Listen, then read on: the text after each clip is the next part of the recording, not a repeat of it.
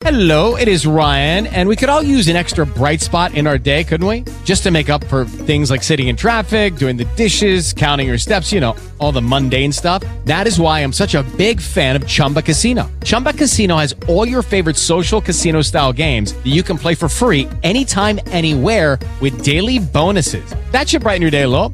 Actually, a lot. So sign up now at chumbacasino.com. That's chumbacasino.com. No purchase necessary. VGW Group. Void were prohibited by law. See terms and conditions. 18 plus.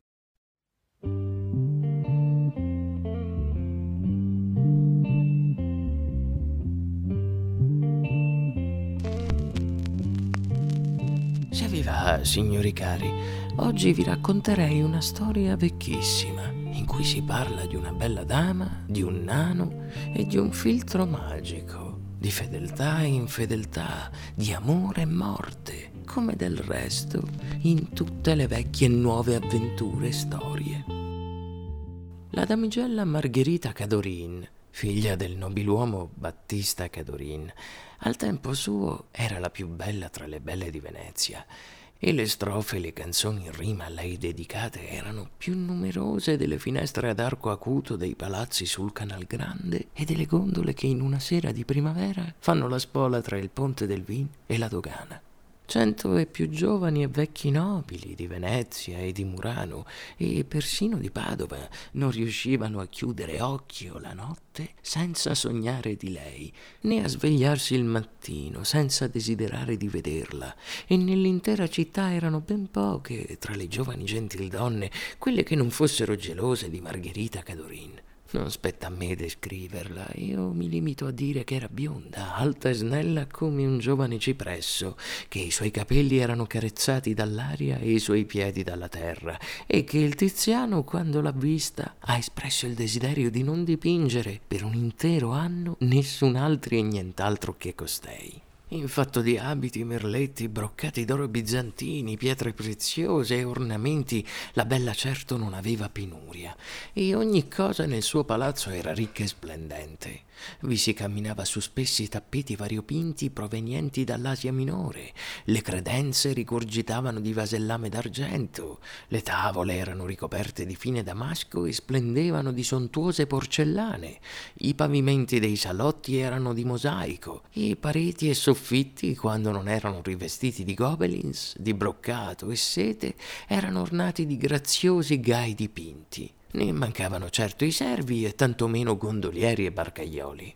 Certo, anche in altre case c'erano cose altrettanto costose e dilettevoli. Erano palazzi più grandi e più ricchi di quello della Bella, con credenze ancora più traboccanti e stoviglie, tappeti e arredi ancora più preziosi.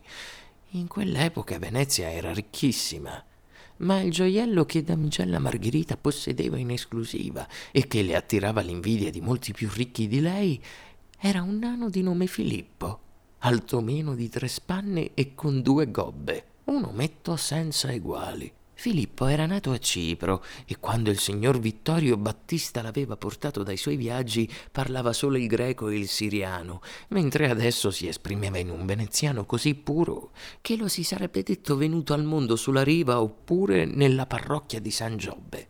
Quanto la sua padrona era aggraziata e snella, tanto brutto era il nano, accanto a quel mostriciattolo contorto. Essa appariva due volte più alta e regale come può esserlo il campanile di una chiesa isolana a paragone della capanna di un pescatore. Le mani del nano erano rugose, scure, con delle nocche tutte contorte, la sua andatura indicibilmente ridicola, il naso troppo grosso, i piedi piatti e volti all'indentro. Pure andava abbigliato come un principe, tutto sete e damaschi. Già l'aspetto esteriore faceva di Filippo un tesoro. Forse non solo in Venezia, bensì in tutta Italia, Milano compresa, non esisteva figura più bizzarra e grottesca, e parecchie maestà, altezze o eccellenze volentieri avrebbero pagato l'omino a peso d'oro se fosse stato in vendita. Ma anche se nelle corti e nelle città ricche Poteva darsi che esistessero nani pari a Filippo in fatto di statura e aspetto, non ce n'era uno che gli stesse alla pari in fatto di spirito e talento. Si fosse trattato solo di sagacia, quel nano avrebbe potuto tranquillamente sedere al Consiglio dei Dieci, oppure essere impiegato in missione diplomatica. Non solo parlava tre lingue, ma era versato in storia. Era un ottimo consigliere sempre pieno di trovate, capace sia di raccontare vecchie storie che di coniarne con la stessa abilità di nuove. E se sapeva dare saggi pareri, era anche capace di tiri maligni, e se lo voleva, sapeva far morire uno dalle risa come pure ridurlo alla disperazione. Nelle giornate serene, quando donna Margherita sedeva sull'altana per far schiarire dal sole i suoi splendidi capelli, come voleva allora la moda, era sempre in compagnia delle sue cameriere, del suo pappagallo africano e del nano Filippo. Le cameriere inumidivano e pettinavano la lunga chioma della signora sull'ala dell'ampio copricapo perché si imbiondissero e la spruzzavano d'acqua di rose e di acque greche e facendolo raccontavano alla dama tutto quanto era accaduto o stava per accadere in città, eh, decessi, solennità, matrimoni e nascite, furti e comicità. Il pappagallo sbatteva le ali multicolori ed eseguiva i suoi tre numeri, consistenti nel fischiare una canzone, belare come una capra e gridare buonanotte. Il nano sedeva ai piedi della damigella, immobile al sole, leggendo antichi libri e rotoli, facendo poca attenzione sia alle chiacchiere delle fantesche che agli sciami di mosche. E poi ogni volta succedeva che dopo un po' l'uccello variopinto cominciasse a ciondolare, a sbadigliare e s'addormentasse, che le fantesche chiacchierassero con minor vivacità e alla fine se ne stessero zitte, continuando il loro lavoro in silenzio con gesti stanchi. Esiste forse luogo infatti su cui il sole di mezzogiorno splenda più caldo e assopente che sull'altana di un palazzo veneziano. E allora la signora si faceva di cattivo umore e rimbrottava le fantesche se queste le lasciavano asciugare i capelli o i loro gesti si facevano goffi. Quindi inevitabilmente veniva il momento in cui gridava portategli via quel libro. Le fantesche allora strappavano il libro dalle ginocchia di Filippo e il nano, dopo essersi aggrondato per un istante, Subito si controllava e chiedeva con tono cortese che cosa preferisse la sua signora. E lei ordinava raccontami una storia. Il nano allora, un momento che ci penso, e si metteva a riflettere. A volte accadeva che la riflessione durasse troppo a lungo, per cui donna Margherita lo spronava gridando, ma lui scoteva pacato il testone troppo grosso per il suo corpiciattolo e replicava con tono imperturbabile. Dovete avere un po' di pazienza. Le belle storie sono come una nobile fiera. Restano nascoste e spesso accade di doversene stare a lungo alla posta all'imboccatura di forre e selve. Lasciatemi dunque riflettere. Ma quando ci aveva pensato a sufficienza e iniziava a raccontare, non si fermava finché non giungeva alla fine e il suo racconto fluiva ininterrotto come un fiume che scenda dai monti e nel quale tutte le cose si rispecchiano, dai fili d'erba alla volta azzurra del cielo. Il pappagallo dormiva, di tanto in tanto arrotando il becco ricurvo nel sonno. L'acqua dei rii era immota, sicché le immagini delle case riflesse vi si scorgevano come oggetti concreti. Il sole ardeva, le fantesche lottavano disperatamente contro il sonno, ma il nano non sonnecchiava affatto. E non appena cominciava a dar prova della propria arte, si trasformava in mago e re, spegneva il sole e conduceva la sua padrona che ascoltava in silenzio, ora per neri boschi spaventosi, ora sul fondo azzurro e fresco del mare, e ancora per le strade di città straniere e favolose, poiché l'arte di raccontare egli l'aveva appresa in Oriente, dove i narratori sono tenuti in altissimo conto e sono maghi capaci di giocare con l'animo degli ascoltatori come un fanciullo con la palla. Quasi mai le sue storie iniziavano in terre straniere, dove lo spirito degli ascoltatori non era facilmente in grado di volare con le proprie forze. Prendevano invece le mosse da ciò che si può vedere con i propri occhi, volta a volta un fermaglio d'oro, una stoffa di seta, qualcosa insomma di vicino e di presente, e piano piano trascinava la fantasia della sua signora dove voleva lui, il nano, narrando degli antichi proprietari di quei tesori oppure dei loro artefici e acquirenti, sicché la storia, scorrendo naturalmente e lentamente, dall'altana del palazzo scendeva nei barconi dei mercanti e dai battelli si trasferiva sulle rive del porto e di qui a bordo di una nave diretta ai più lontani lidi del mondo. Chi lo ascoltava aveva l'impressione di compiere personalmente il viaggio e se in realtà restava a Venezia il suo spirito vagava, esilarato o tremante, su mari lontani e per luoghi favolosi. Ecco, così raccontava Filippo.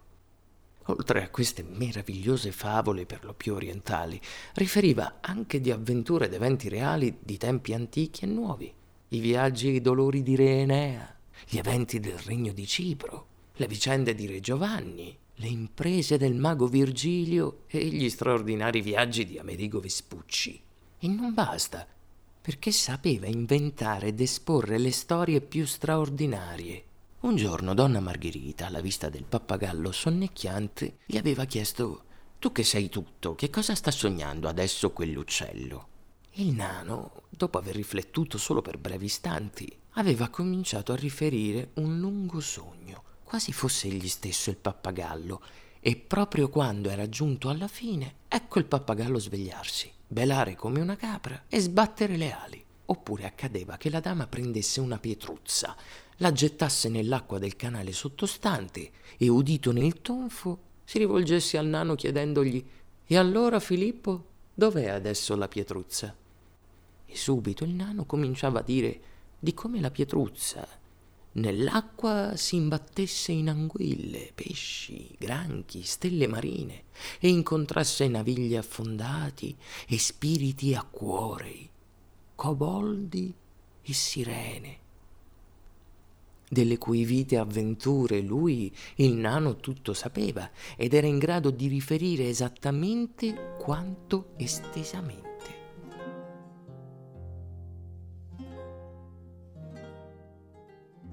Sebbene Madamigella Margherita, al pari di tante ricche e belle signore, fosse altera e dura di cuore, provava molto affetto per il suo nano e badava a che tutti lo trattassero nel migliore dei modi. Solo lei si toglieva di tanto in tanto il chiribizzo di tormentarlo un pochino. Ora gli toglieva tutti i libri, ora lo chiudeva nella gabbia dei pappagalli, oppure gli faceva perdere l'equilibrio sul pavimento lucido di una sala, ma non lo faceva con malignità e del resto Filippo non se ne lamentava mai. Nulla però dimenticava e a volte nelle sue fiabe e favole inseriva piccole allusioni, accenni a punture di spillo che la damigella tollerava di buon grado. Del resto si guardava bene dal provocarlo fuori di misura, dal momento che tutti ritenevano che il nano fosse in possesso di conoscenze segrete e misteriosi poteri. Si sapeva per certo che padroneggiava l'arte di parlare con vari animali e che le sue previsioni di temporali e burrasche erano infallibili. Tuttavia, per lo più se ne restava muto quando qualcuno lo assillava con domande in merito e quando finalmente alzava le spalle sbilenche e accennava a scuotere il testone rigido, i curiosi si dimenticavano delle loro richieste e si sbellicavano dalle risate. Ogni uomo prova il bisogno di affezionarsi a qualche essere vivente e di dargli prova del proprio amore. E anche Filippo, oltre che per i suoi libri, nutriva straordinario attaccamento per un cagnolino nero che gli apparteneva e che anzi dormiva al suo fianco. Era il dono di un corteggiatore sfortunato di Madamigella Margherita e questa l'aveva ceduto al nano in circostanze alquanto particolari. Già dal primo giorno il cagnolino aveva avuto un incidente. Era rimasto schiacciato da una porta a. Hello, it is Ryan, and we could all use an extra bright spot in our day, couldn't we? Just to make up for things like sitting in traffic, doing the dishes, counting your steps, you know, all the mundane stuff. That is why I'm such a big fan of Chumba Casino. Chumba Casino has all your favorite social casino style games that you can play for free anytime, anywhere with daily bonuses. That should brighten your day a little. Actually, a lot. So sign up now at chumbacasino.com. That's chumbacasino.com. No purchase necessary. VGW Group. Void were prohibited by law. See terms and conditions. 18 plus. Lucky Land Casino asking people what's the weirdest place you've gotten lucky? Lucky? In line at the deli, I guess? Aha, in my dentist's office. More than once, actually. Do I have to say? Yes, you do. In the car before my kids' PTA meeting. Really? Yes. Excuse me, what's the weirdest place you've gotten lucky? I never win and tell. Well, there you have it. You can get lucky anywhere playing at LuckyLandSlots.com. Play for free right now. Are you feeling lucky? No purchase necessary. Void where prohibited by law. 18 plus. Terms and conditions apply. See website for details. Dico, lo si sarebbe dovuto abbattere perché la porta gli aveva fratturato una zampa, ma il nano aveva implorato che glielo affidasse e l'aveva ottenuto in dono. E grazie alle sue cure la bestiola era guarita e mostrava grande riconoscenza per il suo salvatore. La zampa gli era rimasta però storta e il cagnolino zoppicava, ragion per cui tanto più sembrava adeguato al suo padrone. E a tale proposito a Filippo toccava sentirne di cotte e di crude. Se quell'amore tra nano e cane poteva sembrare ridicolo alla gente, non per questo era meno sincero e devoto, e credo che più di un ricco nobiluomo non fosse amato con altrettanta dedizione dai suoi migliori amici quanto il bolognese dalle gambe storte da Filippo, il quale l'aveva battezzato Filippino, e da questo gli era derivato il soprannome di Fino e gli riservava le delicate cure che si usano con un bambino. Gli parlava, gli portava bocconcini squisiti, lo faceva dormire nel suo lettuccio da nano e spesso giocava a lungo con lui. In una parola, faceva oggetto l'intelligente bestiolina di tutto l'amore della sua vita di povero esule, sopportando i molti scherni del servidorame come quelli della sua signora. E vedrete tra poco come questo attaccamento non fosse affatto risibile, perché ha portato disgrazia non soltanto al cane al nano, bensì a tutta la casa. E non deve stupirvi che io spenda tante parole per un piccolo cane da grembo zoppo, dal momento che non mancano certo esempi di come da cause assai più insignificanti derivino conseguenze gravissime.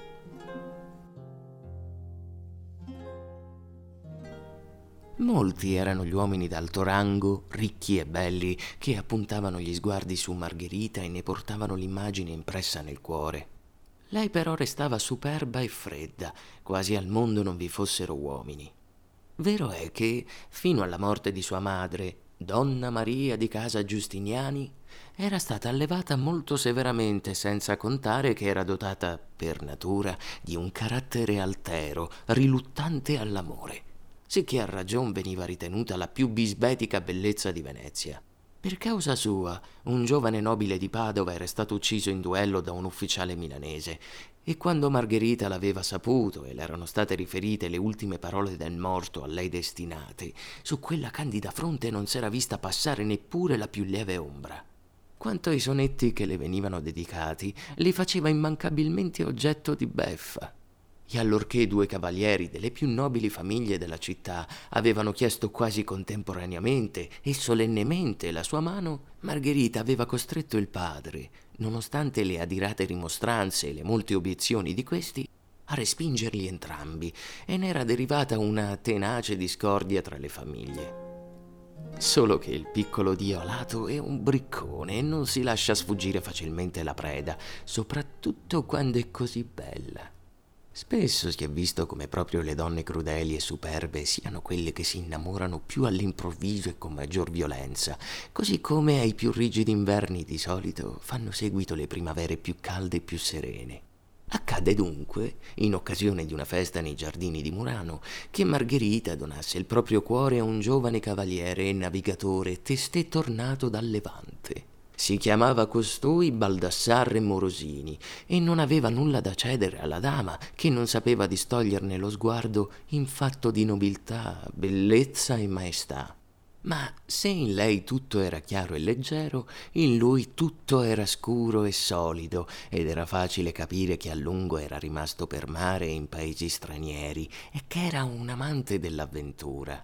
Sulla sua fronte abbronzata i pensieri scorrevano come lampi e sopra il naso sottile, leggermente arcuato, luccicavano due occhi neri, caldi e penetranti. Era inevitabile che anch'egli ben presto notasse Margherita e, non appena ne ebbe saputo il nome, Baldassarre provvide subito a farsi presentare al padre di lei e a lei stessa, cosa che fu accompagnata da convenevoli e lusinghiere parole sino alla fine della festa, che terminò verso mezzanotte, Baldassar, nei limiti in cui lo permetteva la decenza, stette sempre al fianco di lei e Margherita pendette dalle sue labbra, anche quando le parole di lui erano rivolte ad altri, con maggior zelo che se avessero ascoltato il Vangelo. Com'era logico, il signor Baldassarre era spesso invitato a raccontare dei suoi viaggi, imprese e avventure perigliose e lo faceva con molto garbo e spirito, per cui tutti stavano ad ascoltarlo volentieri. In realtà però le sue parole erano tutte rivolte a un'unica ascoltatrice, la quale dal canto suo non se ne lasciava sfuggire una. Egli riferì delle più straordinarie vicende, con noncuranza, quasi che chiunque altri le avesse già vissute per conto suo, badando a non dare eccessivo risalto alla propria persona, come invece son soliti fare i navigatori e tanto spesso i giovani. Solo una volta, raccontando di uno scontro con pirati africani, disse di una grave ferita toccatagli, eh, di cui portava la cicatrice sulla spalla sinistra. E Margherita stette ad ascoltare, trattenendo il fiato, incantata e spaventata a un tempo. Alla fine Baldassarre accompagnò Margherita e il padre di lei alla loro gondola, prese congedo e rimase ancora a lungo sulla riva, a seguire con lo sguardo il fanale dell'imbarcazione che si allontanava sulla nera laguna. Solo quando la gondola fu affatto scomparsa, tornò dai suoi amici in una casa con giardino, dove i giovani aristocratici trascorsero, in compagnia di alcune belle cortigiane, ancora una parte della calda notte, bevendo dorato vino greco e rosso dolce al kermesse. Tra essi era un tal Giambattista Gentarini, uno dei più ricchi e spensierati giovani di Venezia, Costui s'accostò a Baldassarre, gli strinse il braccio e disse ridendo quanto avevo sperato che tu questa notte ci raccontassi delle avventure amorose da te avute durante i tuoi viaggi. E invece niente, perché la bella Cadorin ti ha rubato il cuore. Ma sai tu che quella damigella è fatta di pietra e che senza anima. È come un quadro del Giorgione, sulle cui figure muliebri in vero non si può trovar nulla da ridire, a parte che non hanno né carne né sangue e che esistono solo per certi occhi. In tutta serietà ti consiglio dunque di tenertene alla larga. Ammetto che tu non abbia voglia di essere il terzo respinto e di diventare oggetto di risa da parte del servidorame di casa Cadorin. Baldassare però si limitò a ridere, né ritenne necessario giustificarsi. Vuotò un paio di coppe del dolce vin di Cipro color dell'olio e rincasò prima degli altri. Già il giorno successivo si recò di buon'ora dal vecchio signor Cadorin nel suo piccolo bel palazzo e cercò in tutti i modi di rendersi grato e di guadagnarsi la simpatia dell'anziano gentiluomo. La sera fece una serenata alla giovane dama con molti cantanti e giocolieri. Né gli mancò il successo. Donna Margherita rimase in ascolto alla finestra e anzi per un istante uscì dal balcone. Naturalmente subito l'intera città se ne riempì la bocca e fannulloni e pettegoli già sapevano del fidanzamento, già conoscevano il probabile giorno delle nozze, ancor prima che Baldassarre Morosini avesse vestito l'abito da cerimonia per chiedere al padre la mano di Margherita. D'altra parte, egli si guardò bene, secondo le usanze dell'epoca, dal farlo di persona, ma si servì del tramite di un paio di amici. Comunque sia. Ben presto quegli informatori chiacchieroni ebbero la gioia di veder confermate le loro profezie. Allorché il signor Baldassarre Morosini ebbe fatto conoscere a Cadorin padre il proprio desiderio di diventare suo genero, il vecchio si trovò in un bel imbarazzo. Mio carissimo giovane signore, disse l'anziano gentiluomo con tono implorante, non sottovaluto certo e Dio me ne è testimone l'onore che la vostra richiesta comporta per la mia casa. Ciò nonostante, non posso non pregarvi fervidamente di rinunciare alla vostra pretesa, sì da risparmiare a voi e a me molte preoccupazioni e difficoltà. Voi siete stato a lungo in viaggio, lontano da Venezia, e dunque non sapete in quale dolore m'abbia già gettato quella sconsiderata ragazza, respingendo due degni partiti senza motivo di sorta. Margherita non vuole saperne dell'amore degli uomini e devo confessare di averla alquanto viziata e di essere troppo debole per vincerne la cocciutaggine con la forza dell'autorità. Baldassarre stette ad ascoltare cortesemente, ma non rinunciò alla propria richiesta, badando a rincuorare e consolare l'anziano gentiluomo peritoso. E alla fine il vecchio Cadorin promise di parlarne alla figlia. È facile immaginare quale fu la risposta di questa. Vero è che, fedele al proprio orgoglio, sollevò alcune obiezioni di scarso conto e di fronte al padre assunse un po' le solite arie da gran dama, ma in cuor suo aveva già detto di sì prima ancora che Baldassarre ne chiedesse la mano. E non appena questi ne ebbe avuto la risposta, eccolo ricomparire con un dono bello e prezioso, eccolo mettere al dito della promessa un anello di fidanzamento d'oro e per la prima volta baciarne la bella e superba bocca. Adesso sì che i veneziani avevano di che guardare, ciarlare, invidiare. Nessuno si ricordava d'aver mai visto coppia più splendida. Entrambi erano alti e snelli, la dama di un dito appena più bassa del fidanzato, lei bionda, lui bruno, ed entrambi andavano a testa fieramente eretta, che non la cedevano l'uno all'altro né in fatto di nobiltà né in fatto di orgoglio. Un'unica cosa non piacque alla bellissima sposa, e cioè che il suo fidanzato dichiarasse la sua intenzione di far vela una volta ancora per Cipro, onde concludere di persona certi importanti affari. Solo una volta che se ne fosse tornato si sarebbero celebrate le nozze, delle quali già l'intera città si rallegrava come di una pubblica festa. Nel frattempo i fidanzati si godevano in pace la loro felicità. Il signor Baldassarre non lasciò nulla di intentato in fatto di spettacoli d'ogni sorta, regali, serenate, sorprese, e per quanto gli era concesso era sempre al fianco di Margherita. E insieme fecero persino, a dispetto delle rigide usanze di allora, più di una gita segreta a bordo di gondole ben chiuse.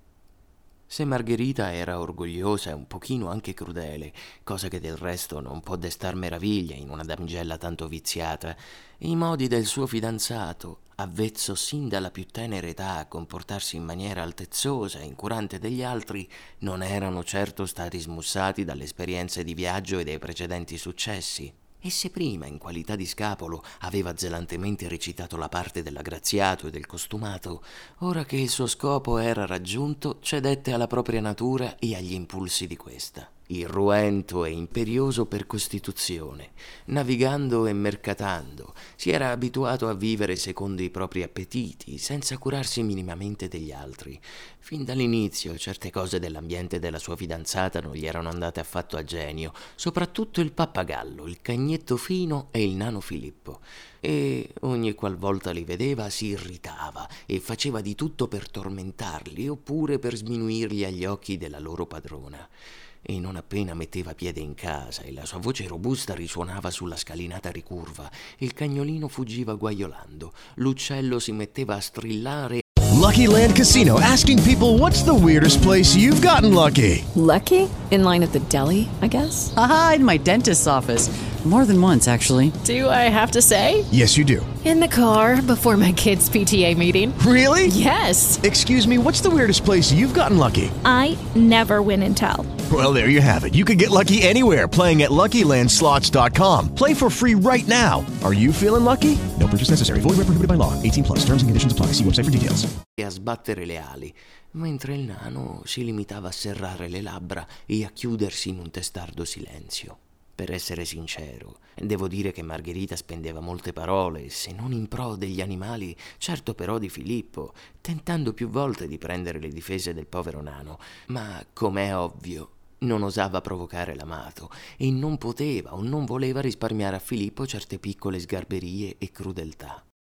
Per il pappagallo la fine fu rapida. Un giorno che il signor Morosini aveva ricominciato a tormentarlo, punzecchiandolo con un bastoncino, l'uccello arrabbiato gli colpì la mano col becco forte e tagliente, ferendolo a un dito, al che lui gli fece torcere il collo.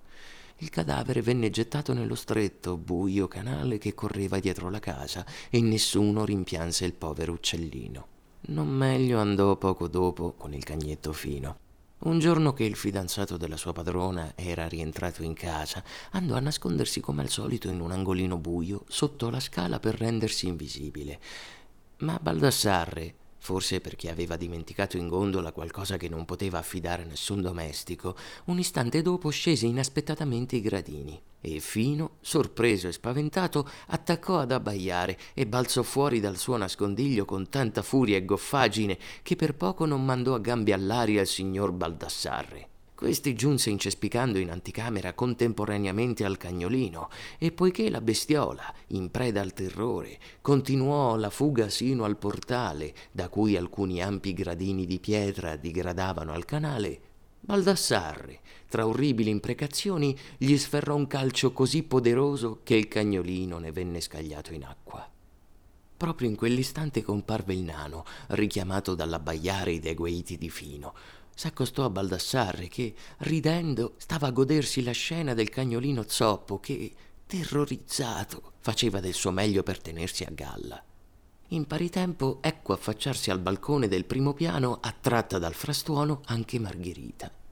Mandate la gondola, per amor di Dio, le gridò col fiato mozzo Filippo. Mandate la gondola a salvarlo, signore, fate presto, altrimenti mi annega. Oh, fino, fino mio.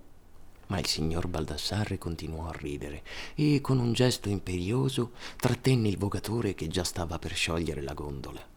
Filippo avrebbe voluto implorare ancora la padrona, ma in quella Margherita rientrò senza dire una parola. Allora il nano si inginocchiò di fronte al suo tormentatore e lo supplicò di risparmiare la bestiola. Il signor Baldassarre però gli volse sdegnosamente le spalle, gli ordinò con un tono secco di rientrare in casa e restò sulla soglia finché il piccolo, ansimante fino, non scomparve sott'acqua. Filippo si era rifugiato all'ultimo piano, nel sottotetto dove, seduto in un angolo, la grossa testa appoggiata sulle mani, stette a fissare il vuoto. Venne una cameriera a convocarlo dalla padrona, poi venne a chiamarlo un cameriere, ma Filippo non si mosse e poiché la sera tardi non era ancora sceso da basso, Margherita in persona salì da lui con un lume in mano. Rimase ferma davanti a lui per qualche istante, intenta a fissarlo. Perché non ti alzi? gli chiese alla fine. Da parte del nano nessuna risposta. Perché non ti alzi? ripeté lei.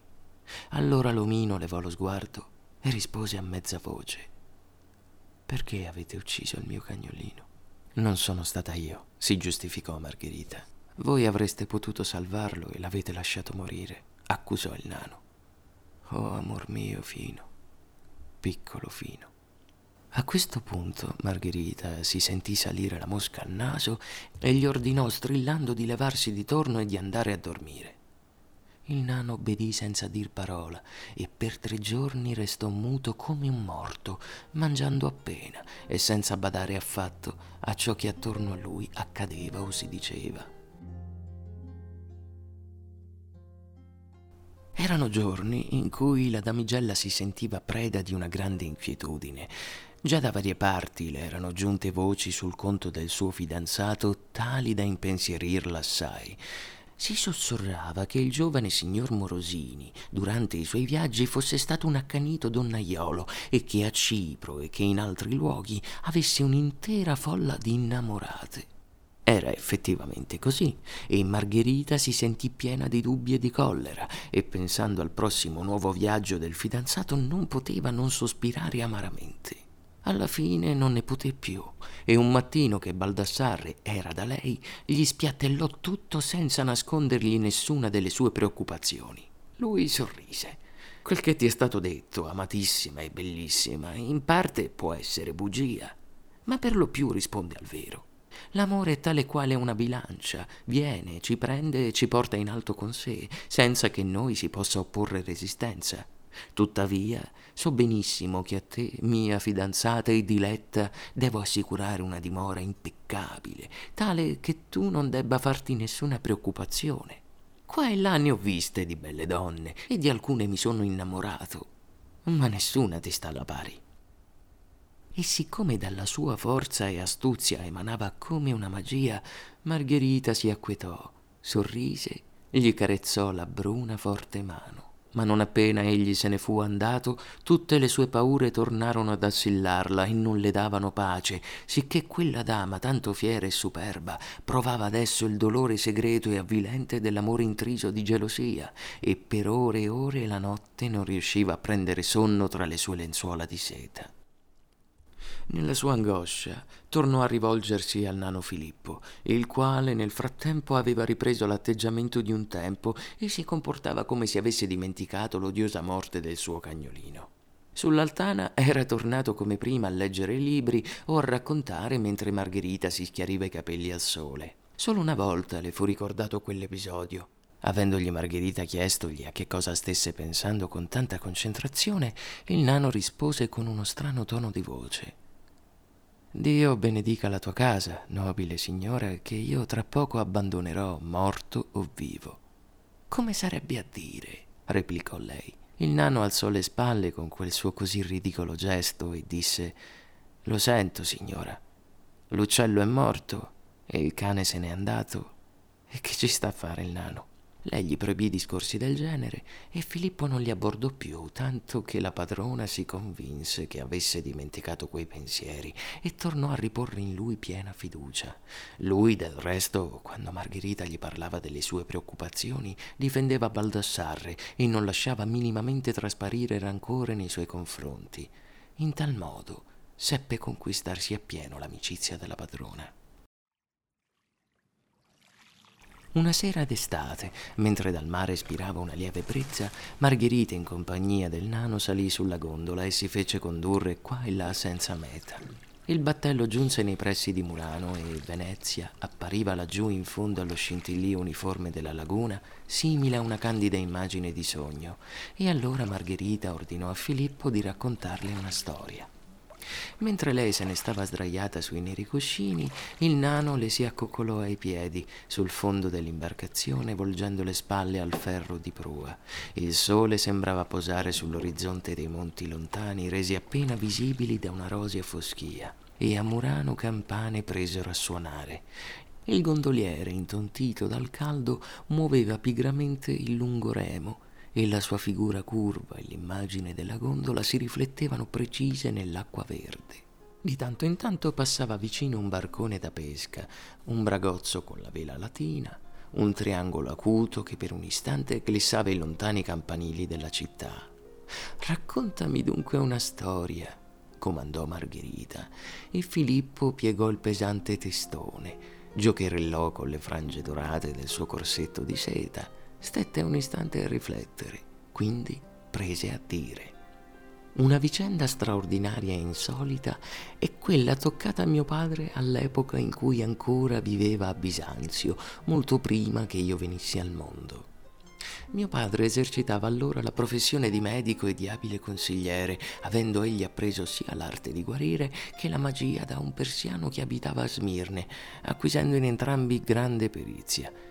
Poiché però si trattava di un uomo onesto che rifuggiva da imbrogli e raggiri ed era dedito sempre soltanto alla sua arte, aveva molto da soffrire per l'invidia di imbroglioni e ciarlatani e già da un pezzo aspettava l'occasione propizia per potersene tornare in patria. Era però deciso a non farlo prima di non avere perlomeno accumulato una piccola fortuna, ben sapendo che a casa i suoi vivevano in miseria. Sicché quantomeno le sue fortune si decidevano a fiorire a Bisanzio, mentre vedeva arricchirsi senza fatica dei ciurmadori e buono a nulla, tanto più triste si faceva il mio buon padre, giunto ormai quasi a disperare della possibilità di trarsi dalle angustie senza ricorrere a mezzi truffaldini. E ciò perché non gli mancavano certo i clienti, centinaia dei quali erano stati da lui tratti da situazioni gravissime, ma erano per lo più gente povera e umile, da cui si sarebbe vergognato di accettare per i suoi servigi non una ricompensa che non fosse più che altro nominale. In questi frangenti mio padre era ormai deciso ad andarsene dalla città a piedi, senza un quattrino in tasca, oppure a cercare imbarco su una nave. Prese tuttavia il partito di attendere ancora un mese, perché stando ai suoi calcoli astrologici non era escluso che entro tale termine potesse avvenirgli un caso fortunato. Ma anche quel periodo di tempo trascorse senza che nulla del genere si verificasse. E allora, pieno di tristezza, l'ultimo giorno raccolse le sue poche cose disponendosi a partire il mattino successivo. La sera vagò senza meta fuori città, sulla riva del mare, ed è facile immaginarsi quanto sconsolati fossero i suoi pensieri. Il sole era tramontato da un pezzo, già le stelle spandevano la loro tenue luce sul mare tranquillo. Ed ecco che mio padre udì, vicinissimo a lui, qualcuno che si inghiozzava e si lamentava. Si guardò attorno e non scorgendo nessuno provò molta paura, perché gli sembrò di essere quello un cattivo presagio per il suo viaggio. Ma siccome lamenti e singhiozzi non cessavano e anzi risuonavano più forti di prima, prese il coraggio a quattro mani e gridò Chi è là? E subito udì uno sciaguattio sulla battigia e, volgendosi in quella direzione, scorse al debole lume delle stelle laggiù una bianca figura. Supponendo trattarsi di un naufrago o di un bagnante, corse a quella volta, pronto a prestare il suo aiuto e con una sorpresa vide la più bella, sinuosa e bianca sirena, che se ne stava con mezzo corpo fuori dall'acqua e chi potrebbe descrivere la sua sorpresa allorché la Nereide con voce supplichevole gli chiese Non sei tu per caso il mago greco che abita nella strada gialla? Sì, sono io, rispose mio padre col suo tono più cortese. Che volete da me? La giovane donna del mare ricominciò allora a lamentarsi e, protendendo le braccia, lo implorò tra molte lacrime di avere compassione della sua brama e di prepararle un filtro d'amore, perché si struggeva nell'inutile desiderio per l'uomo che amava. E così dicendo lo guardò con tanta toccante tristezza nei begli occhi che mio padre si sentì commuovere il cuore e decise, seduta stante, di aiutarla. Prima però volle sapere in che modo la sirena intendeva sdebitarsi e lei gli promise una collana di perle di tale lunghezza che una donna avrebbe potuto girarsela otto volte intorno al collo.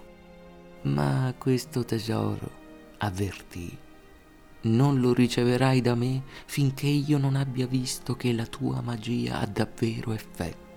Mio padre non aveva dubbi di sorta, nutriva infatti piena fiducia nella propria arte.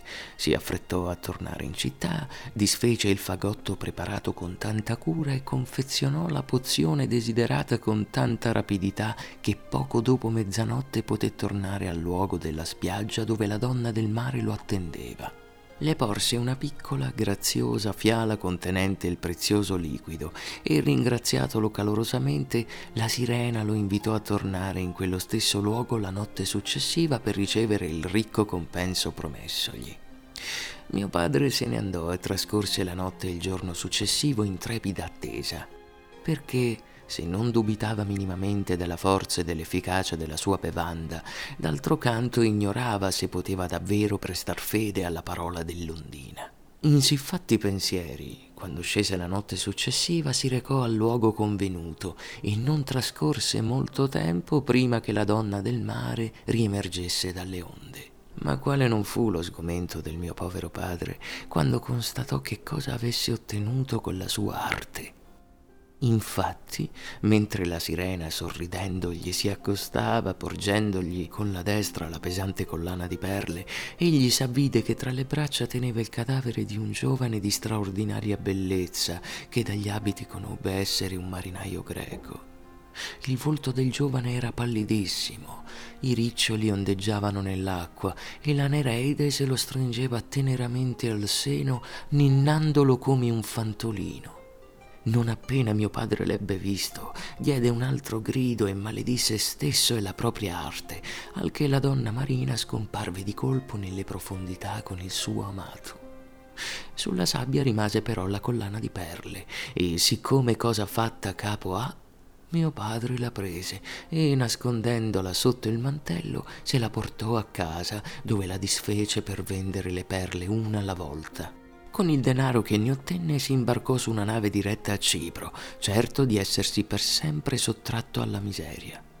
Ma il sangue di un innocente, di cui era macchiato quel denaro, gli procurò una disgrazia dopo l'altra, ragion per cui, privato d'ogni suo bene dalle tempeste e dai pirati del mare, raggiunse la sua patria solo dopo due anni in veste di naufrago.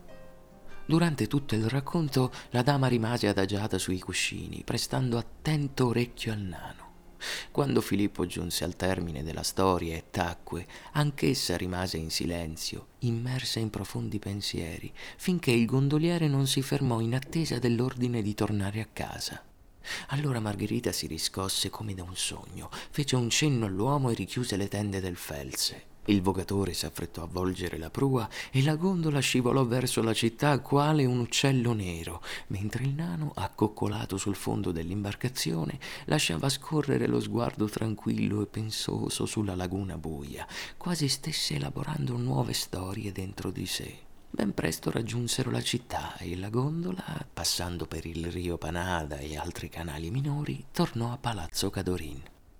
Quella notte Margherita dormì in un sonno assai inquieto. La storia del filtro d'amore, come del resto il nano aveva previsto, aveva fatto sorgere in lei il proposito di ricorrere a sua volta a un simile espediente per avvicinare a sé del fidanzato. Il giorno dopo ne accennò a Filippo, non però in termini espliciti, bensì con mille peritose allusioni. Voleva sapere quando e come il filtro d'amore era stato confezionato e se ancora vi fosse qualcuno che ne conoscesse il segreto, se non conteneva estratti di piante tossiche e dannose, se il suo sapore non fosse tale da suscitare i sospetti di chi lo beveva. L'astuto Filippo rispose con aria indifferente a tutte queste domande, quasi non avesse idea dei segreti desideri della sua padrona. Ragion per cui questa si trovò a dover parlare sempre più chiaramente e alla fine chiese, senza mezzi termini, se a Venezia si trovasse qualcuno in grado di preparare la pozione. Rise allora il nano ed esclamò ho l'impressione che voi mi teniate in ben scarso conto, mia signora, se credete che io non abbia appreso da mio padre, che era un così grande sapiente, neppure i più elementari principi della magia. Dunque tu stesso saresti in grado di preparare un filtro del genere? domandò tutta lieta la damigella. Niente di più facile, rispose Filippo. Solo che non riesco a capire in che senso la mia arte potrebbe riuscirvi utile, visto che voi siete riuscita all'apice dei vostri desideri e avete come fidanzato uno degli uomini più belli e più ricchi. Margherita, però, non cessò di assillarlo, e alla fine il nano cedette, fingendosi tuttavia riluttante. Ricevette il denaro necessario a procurarsi le erbe e le segrete sostanze indispensabili, e gli fu promesso un cospicuo regalo una volta riuscita l'operazione. Già due giorni dopo aveva portato a termine i suoi preparativi. La bevanda miracolosa la portava adesso con sé in una fiala di vetro azzurro presa dalla tolezza della sua signora. Occorreva fare in fretta perché la partenza del signor Baldassarre per Cipro era ormai prossima. Di lì a pochi giorni il cavaliere propose alla fidanzata una segreta gita di piacere nel pomeriggio, nelle ore in cui, a causa della stagione calda, nessuno si muoveva di casa, e parve quella, a Margherita come al nano, l'occasione ideale. Allora convenuta, la gondola di Baldassarre si accostò all'uscio sul retro di casa Cadorin. Margherita era già pronta e accanto a lei stava Filippo, il quale caricò a bordo della gondola un fiasco di vino e un cestino di pesche e, salite a bordo le loro signorie, vi montò a sua volta e andò ad accucciarsi ai piedi del vogatore. Al gioven signore dispiacque che Filippo partisse con loro e tuttavia si trattenne dal fare rimostranze perché in quegli ultimi giorni prima della partenza era più che mai attento ai desideri dell'amata. Il vogatore salpò. Baldassarre tirò ben bene le tende e si mise a vezzeggiare la dama nella semioscurità del felze ben protetto. Il nano se ne stava seduto tranquillo a poppa, guardando le vecchie, alte, buie case di Rio dei Barcaroli, lungo il quale il vogatore spinse la gondola finché nei pressi del vetusto palazzo Giustiniani, al quale all'epoca era ancora annesso un giardinetto, sbucò dal canal grande nella laguna. Oggi, come ognuno ben sa, in quel punto sorge il bel palazzo Barozzi, di tanto in tanto dal segreto del Fels si udiva uscire una risatina, il suono soffocato di un bacio, qualche parola pronunciata sottovoce. Filippo non si mostrava per niente curioso. Spingeva lo sguardo al di là delle acque, ora alla riva assolata, ora al campanile slanciato di San Giorgio Maggiore, oppure alla piazzetta adorna delle colonne coi leoni. Di tanto in tanto scoccava un'occhiata al vogatore che remava di buona lena, oppure giocherellava battendo l'acqua con una bacchetta che aveva trovato sul fondo dell'imbarcazione. Il suo volto, brutto e immoto come sempre, non rifletteva minimamente lo svolgersi dei suoi pensieri. In realtà questi andavano al cagnetto fino che era annegato, al pappagallo che era stato strozzato, e Filippo rifletteva sul fatto che per tutti gli esseri, animali o uomini che siano, la morte è sempre così vicina e che in questo mondo noi altri nulla possiamo prevedere né conoscere con certezza se non che siamo moritori. Pensava a suo padre, alla sua patria e a tutta la sua esistenza, e una smorfia di scherno gli passò sul volto quando si disse che quasi ovunque i saggi sono al servizio degli stolti e che la vita di gran parte degli esseri umani è tale e quale una brutta commedia. E sorrise, abbassando lo sguardo al ricco abito di seta che lo copriva. E mentre ancora se ne stava lì, immobile, sorridente, accadde ciò che aveva atteso per tutto quel tempo.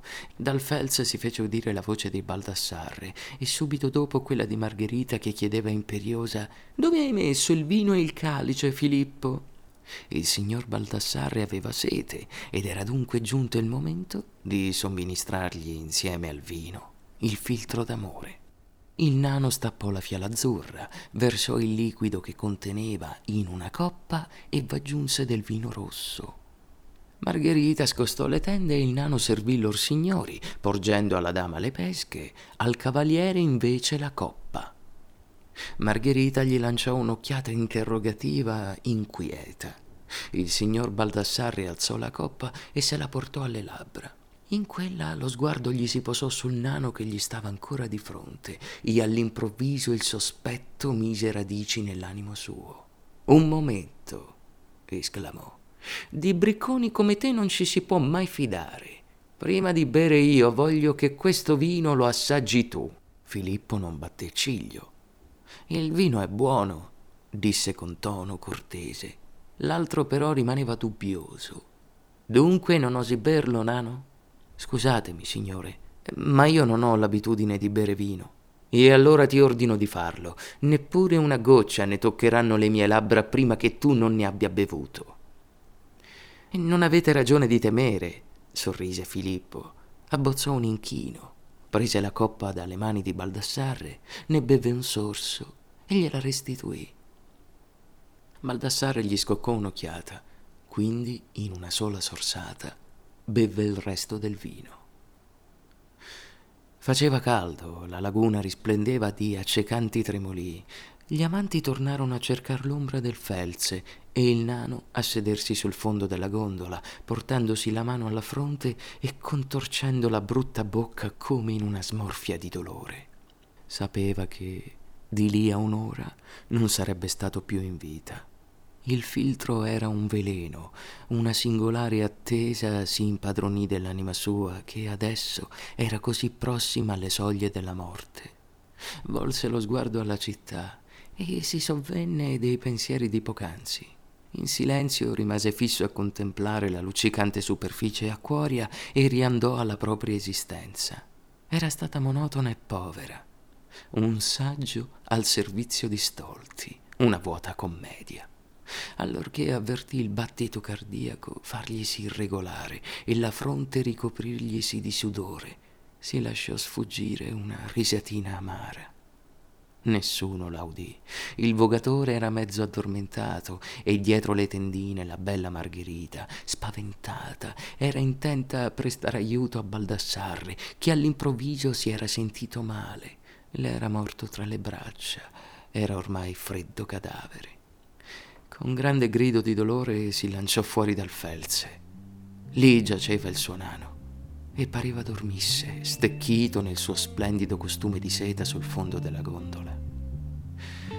Era quella la vendetta di Filippo per la morte del suo cagnolino. Il ritorno della gondola con le sue salme a bordo produsse grande scalpore in tutta Venezia. Donna Margherita impazzì, ma visse ancora per parecchi anni. A volte la si vedeva seduta sul verone e gridava a tutte le gondole o barche di passaggio. Salvatelo, salvate il cane, salvatelo, salvate il piccolo fino, salvatelo. Ma ormai la conoscevano e nessuno le prestava più orecchio.